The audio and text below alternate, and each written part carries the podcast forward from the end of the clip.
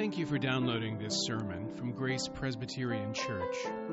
Grace is a church where people seeking more grace, more depth, and more community can start finding their way and sharing their gifts with the world. You can follow us online at graceforsiouxfalls.org. Last week, because we are now looking at Hebrews chapter 10 and 11, and this series is titled Desiring a Better Country, I felt it was necessary to just touch on the obvious connection to our own desires now for what you might think of as a better nation. But people desire a better country in, in a lot of ways.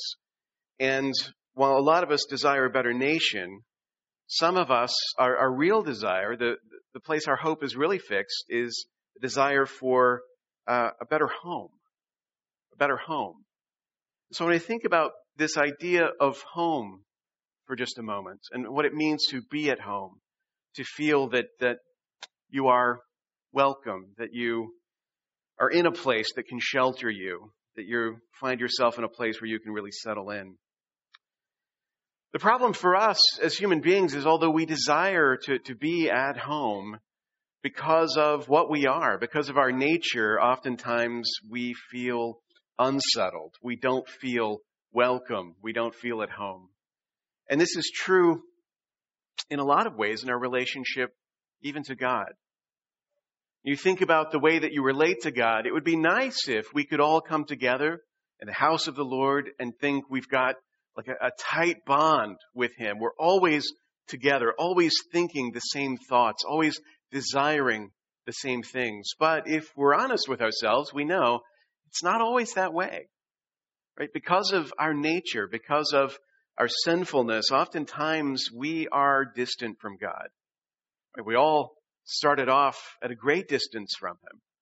And even now, we can feel that distance between God and ourselves. And even when we don't feel that distance, even though we feel His presence, sometimes we feel doubtful. We feel perhaps we can't rely on the things that He's said to us. And so we struggle with them. Sometimes we're not distant, we're not even doubtful, and yet we find ourselves feeling detached, not really at peace, not really uh, active in the presence of God. And if we can feel distant and doubtful and detached from God, then certainly we can feel all of those things in relation to the church as well. I mean, the church, which we talk about as our home, we, we say, oh, this is my church home. And yet, oftentimes at church, we don't feel at home. We feel distant. We feel doubtful. We feel detached from the people around us. And we even feel that way sometimes about where we live. Some of you I know are, are living in your dream house and your only desire is to keep on living there. But a lot of us, that is not true. Right? How many of us are, are living in a place where we're just marking the days so we can move on? The dream is, is out in the future. Right? The place we're at now is not where we want to end up. We don't want to get stuck where we are now. Right? We live here, but we're not at home here. Like this, this apartment, this house, this neighborhood, these schools, all of this, it's, it's fine for now maybe, but it's not where I intend to be forever. We have a sense of unsettledness, sense that we're at home and yet somehow not at home. And all of us, to some extent or another, feel this way. At odds, alienated, even from home. To really feel at home somewhere, I mean, a few things have to be true, right? You think about uh, even people who are content where they live. I'm happy. I'm happy where we've ended up.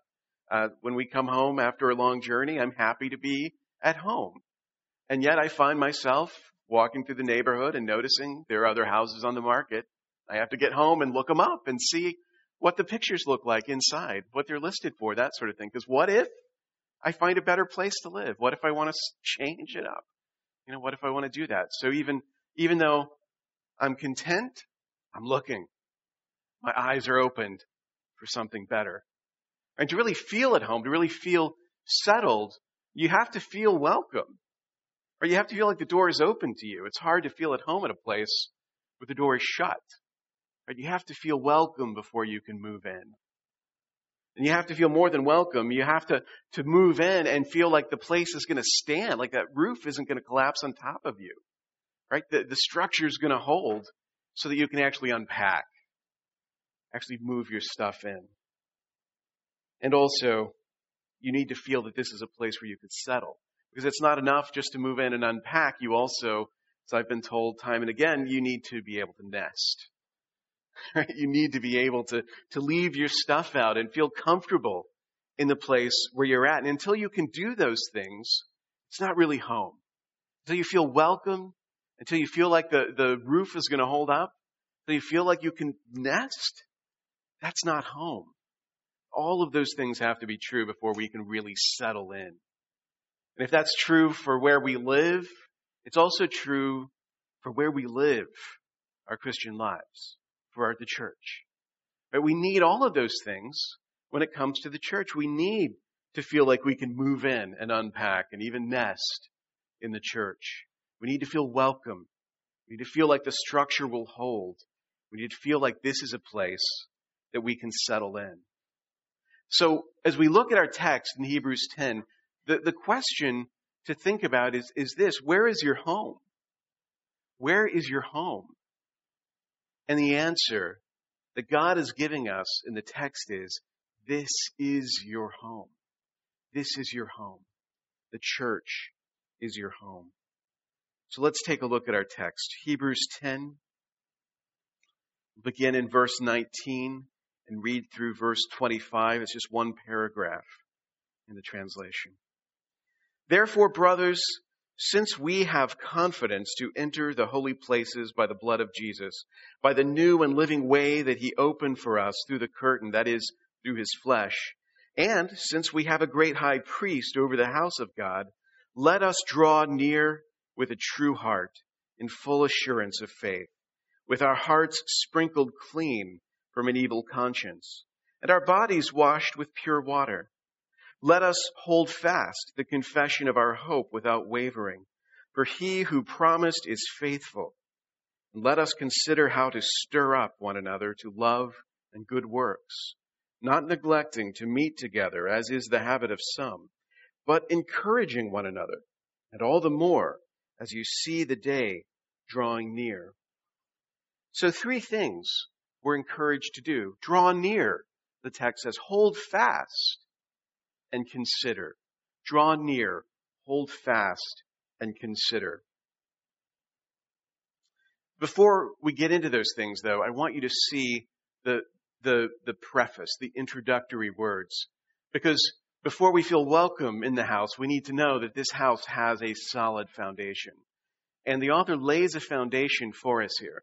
In Hebrews 10, what's happening is all of the work that we've done from Hebrews 1 1 to get here, all of it is coming together.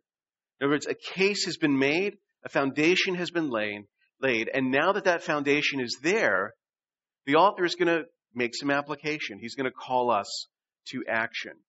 Before he does that, though, he reiterates the foundation.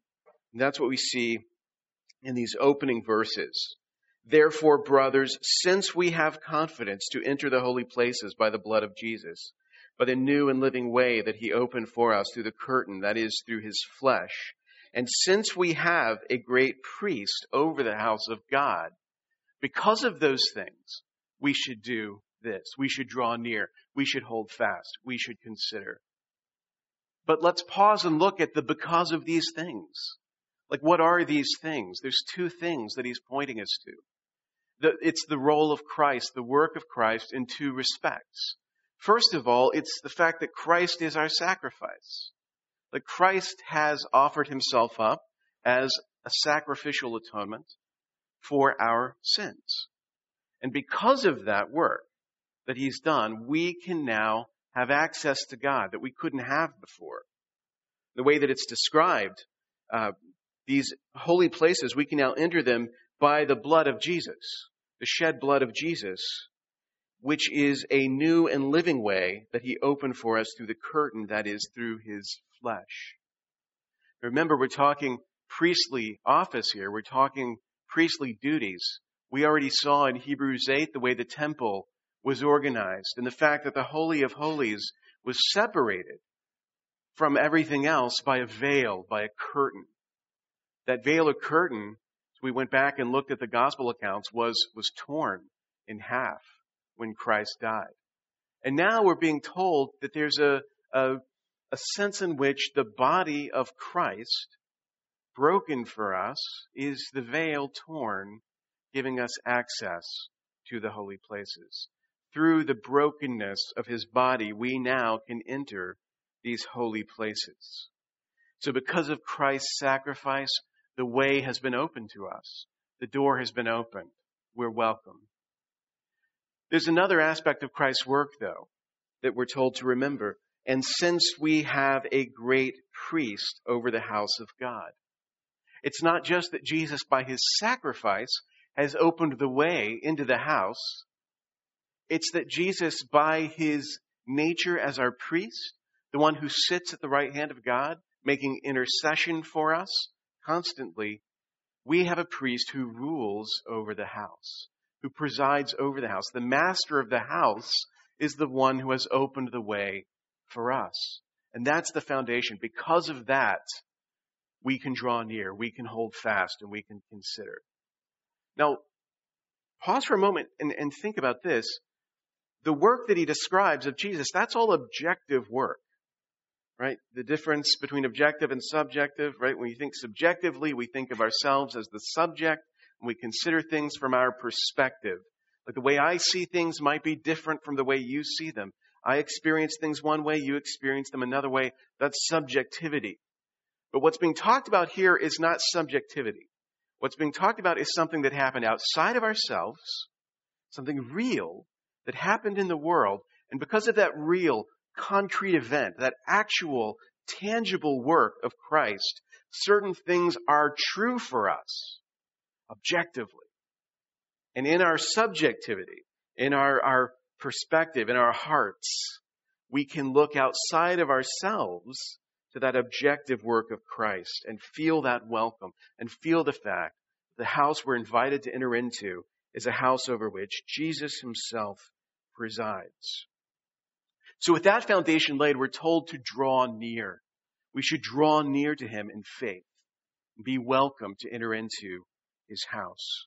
This idea of drawing near is one that we've seen already in the book of Hebrews. It's, it's a constant refrain.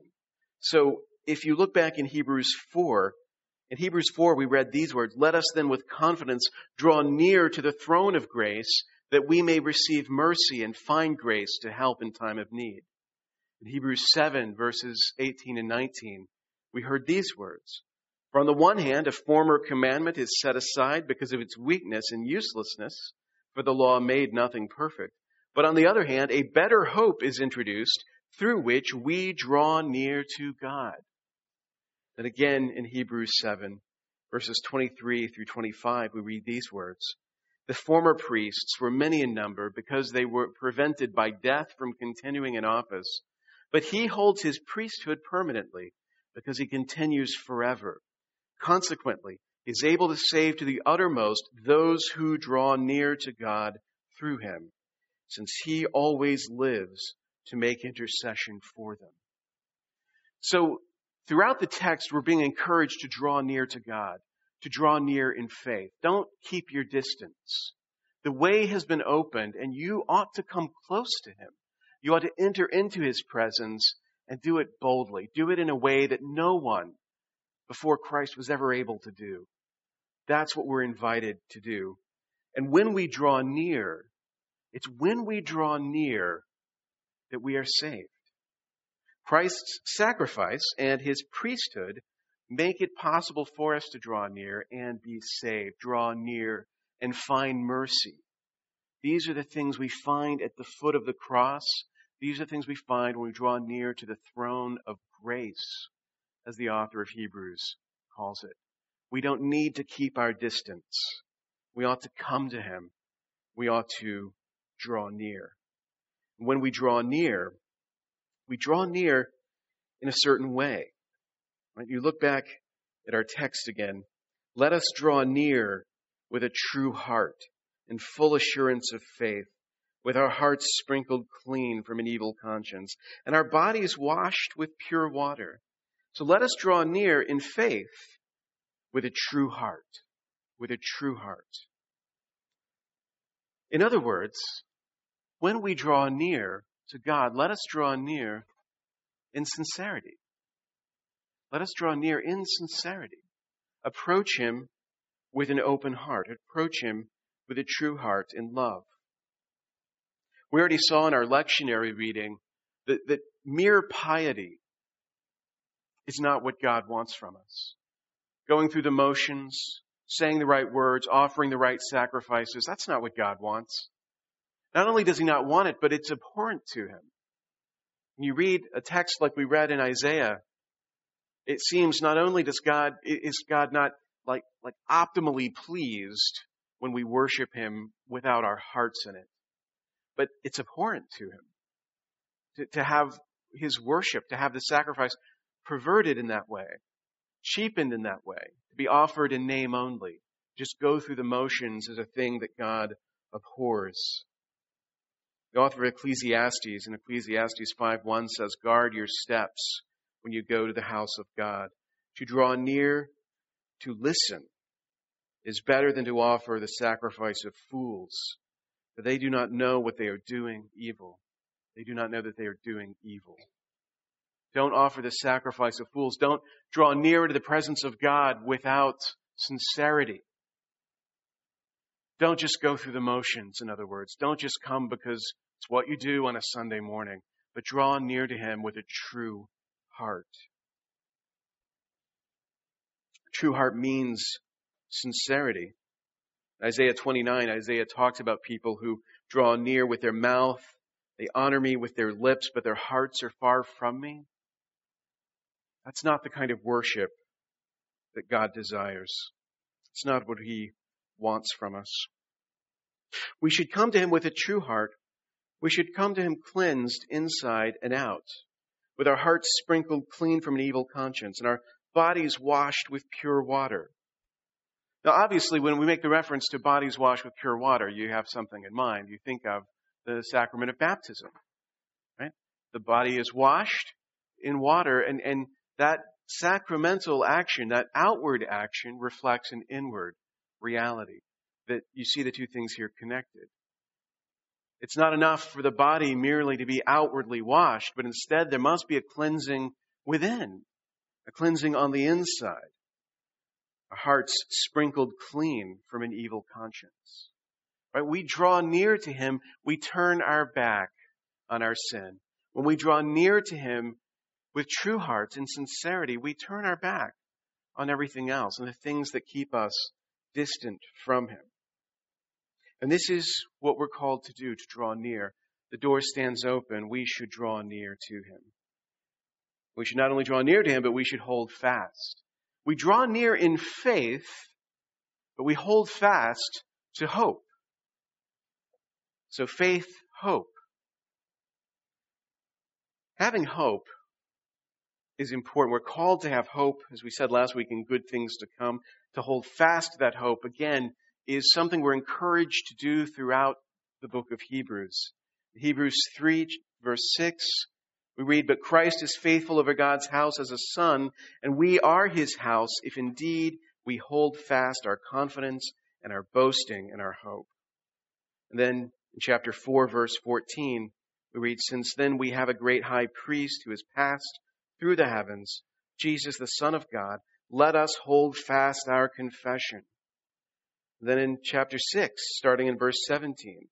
So when God desired to show more convincingly to the heirs of the promise the unchangeable character of his purpose, he guaranteed it with an oath, so that by two unchangeable things in which it is impossible for God to lie, we who have fled for refuge might have strong encouragement to hold fast to the hope set before us. We have this as a sure and steadfast anchor of the soul, a hope that enters into the inner place behind the curtain, where Jesus has gone as a forerunner on our behalf, having become a high priest forever after the order of Melchizedek. So if drawing near is important, so is holding fast. We're not meant to, to be distant from God, but we're also meant in His presence to hold on tightly to the hope that we have. Now, the hope that we have is, is a specific thing, right? The author of Hebrews isn't saying, hold fast to hopefulness. It's good to be optimistic. Having an optimistic spirit will help you out in life. You need to be one of those people who's always looking for the silver lining. Hold fast to hope. That's not what he means at all. When he talks about hope, he always has a specific hope in mind. He doesn't mean just the emotion of, of optimism. The hope he has in mind is very specific. It is the hope that the promise of salvation that God has made to us in the covenant of grace will be fulfilled. So the hope is eschatological. In other words, it's a hope that is pointed towards the future. It is pointed towards the end of history. And the hope that we should hold fast to is the hope that if we are in Christ, then on the last day he will raise us up again. That we will have eternal life with him. That is the hope that we're called to hold fast to. Hold fast to that confession of faith. That is the promise that we should not let go of. So holding fast, that's about endurance. If drawing near suggests conversion, like drawing near to God is, is repenting of our sins and, and entering into His presence, then holding fast is, is persevering in faith. It is enduring. It is standing, as Paul says in Hebrews. That idea of holding fast, you might think of it as being synonymous with faithfulness. To hold fast is to be faithful.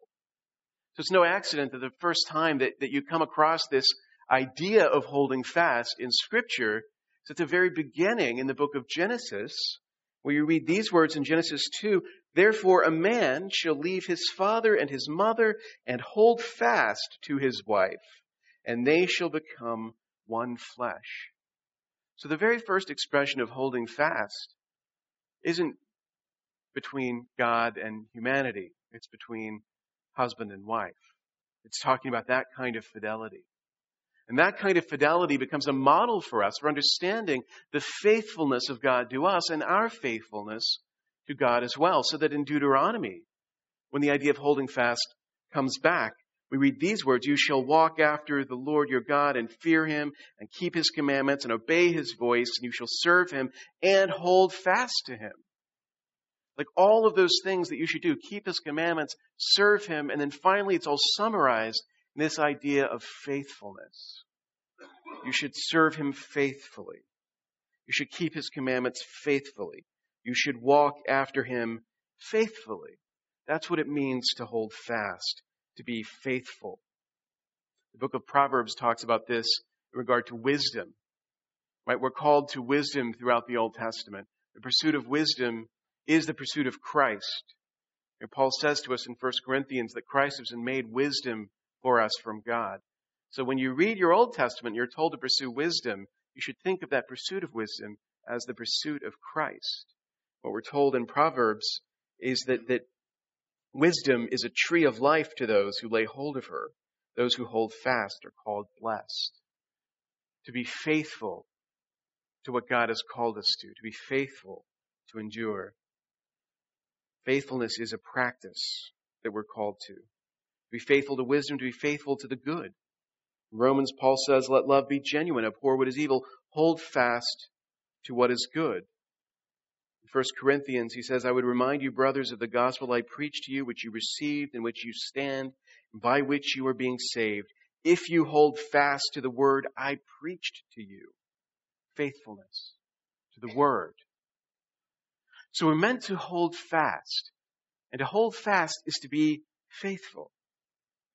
So when you look at verse 23, which says, Let us hold fast the confession of our hope without wavering, for he who promised is faithful, we're being told essentially, be faithful to him because he is faithful to you. And if you are a person who is by nature very uh, faithful, perhaps that's encouraging to you. But most of us aren't. Most of us struggle with fidelity, with faithfulness to the things that we believe, to the good that we see. We know what's wise, but we don't do it. We know what's good, but we don't do it. We hear what the word proclaims, but we don't live it. We struggle to be faithful. So being reminded of the faithfulness of God is a comfort on one hand, but it also is sort of a mortification on the other because it reminds me of my own unfaithfulness. But I don't think it's meant to. I think that here, the words that the author writes are meant to encourage us. They're, they're meant to speak to us about how to be faithful. Be faithful because he is faithful. If you think about your own unfaithfulness, why you struggle to do what's right, why you struggle to live by the principles that you actually espouse, and what is it that drives us to be unfaithful? Why do we go against the thing that, that we know to be right? Well, it's because our, it's our nature. Because we're sinful by nature, we tell ourselves. That's true, but that's not enough of an explanation, right? In, in a particular instance, we make a particular choice to do the thing we know we shouldn't do. And yes, we are sinful by nature, but that's not all there is to it. What is it that drives our faithlessness? Is it a kind of uh, fear and insecurity, maybe? That what we have isn't enough? That we won't get all that we want out of what we've got? And so we look for what we want elsewhere? That maybe the place we find ourselves isn't able to, to give us everything that we desire? We're afraid that where life has placed us, it's not going to be good enough. And so we look elsewhere, whether we should or not. If that's true, if behind our unfaithfulness is this fear that what we have won't be enough, that it won't deliver on the deep desires that we have, then I think assuring us of the faithfulness of God is really saying something. It's speaking to those fears. Maybe you are afraid that you won't get everything that you want, that all your desires will not be met, that there is a world out there that you're missing, that you could be experiencing. What you're being told is no, God is faithful. God will deliver everything that He's promised. God knows your purpose. He knows what you're made for. He knows better than you do what desires ought to be fulfilled we seek our own happiness and paradoxically we destroy it. Uh, psychologist Barry Schwartz said the pursuit of happiness is a recipe for disaster. I think it's true. Oftentimes the worst decisions we make in life are the decisions that we make to secure our happiness because we weren't sure. We weren't confident that the God who had promised us all things was really faithful. So we're being told, hold fast, endure, persevere, because the thing that you're holding on to is real. It is objective. It will keep its promises. It will. It's reliable. In other words, this house will stand. Be faithful, for he is faithful. It's an easy thing to say. I know it's a hard thing to live. But if we understand that the fear that drives our unfaithfulness is the very thing that confidence in him banishes, he gives us the strength to hold fast to our hope. So we should draw near in faith. We should hold fast in hope. And finally, we should consider how to stir up love. Consider how to stir up love. And let us consider how to stir up one another to love and good works. Right? If we've drawn near, we've moved into the house.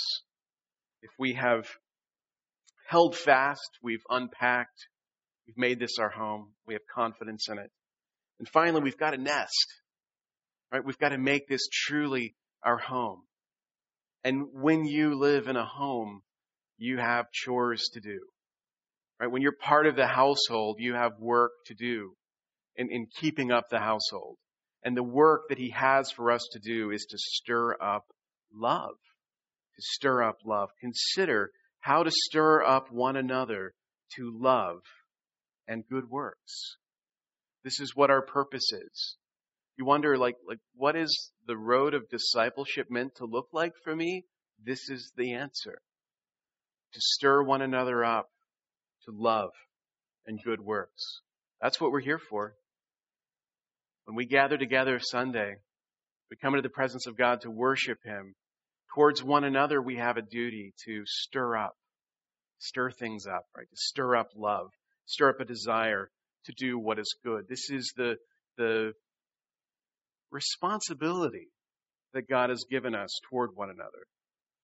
Now, to do that, to fulfill that task, we've got to be present in the house. Right? Verse 25 says, not neglecting to meet together as is the habit of some. So if you're going to stir people up to love and good works, you have to be there to do this stirring. Now we live in a consumer culture. Increasingly we think of things in terms of dollars and cents. And so it's not unusual for you to hear people talk about the idea of voting with your dollars. Right? If an idea is good, or an idea is bad, it will succeed or fail based on whether or not people support it financially. They will vote with their dollars, and that vote will determine whether the idea was good or not. Now, I want to suggest to you that there's something before that. We're so focused on, on the commercial side of things that we miss there's something even more basic than that, and that's presence. We don't just vote with our dollars, we vote with our presence. Right? We show what we love by showing up. Now, I mean, all of us know that in comparison to Christians of the past, we are woefully lax when it comes to this.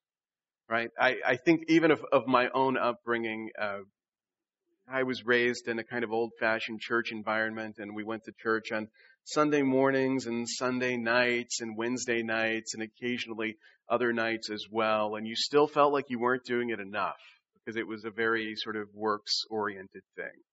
Right? And, and, we don't have that. And, and I'm not going to say that's entirely a bad thing.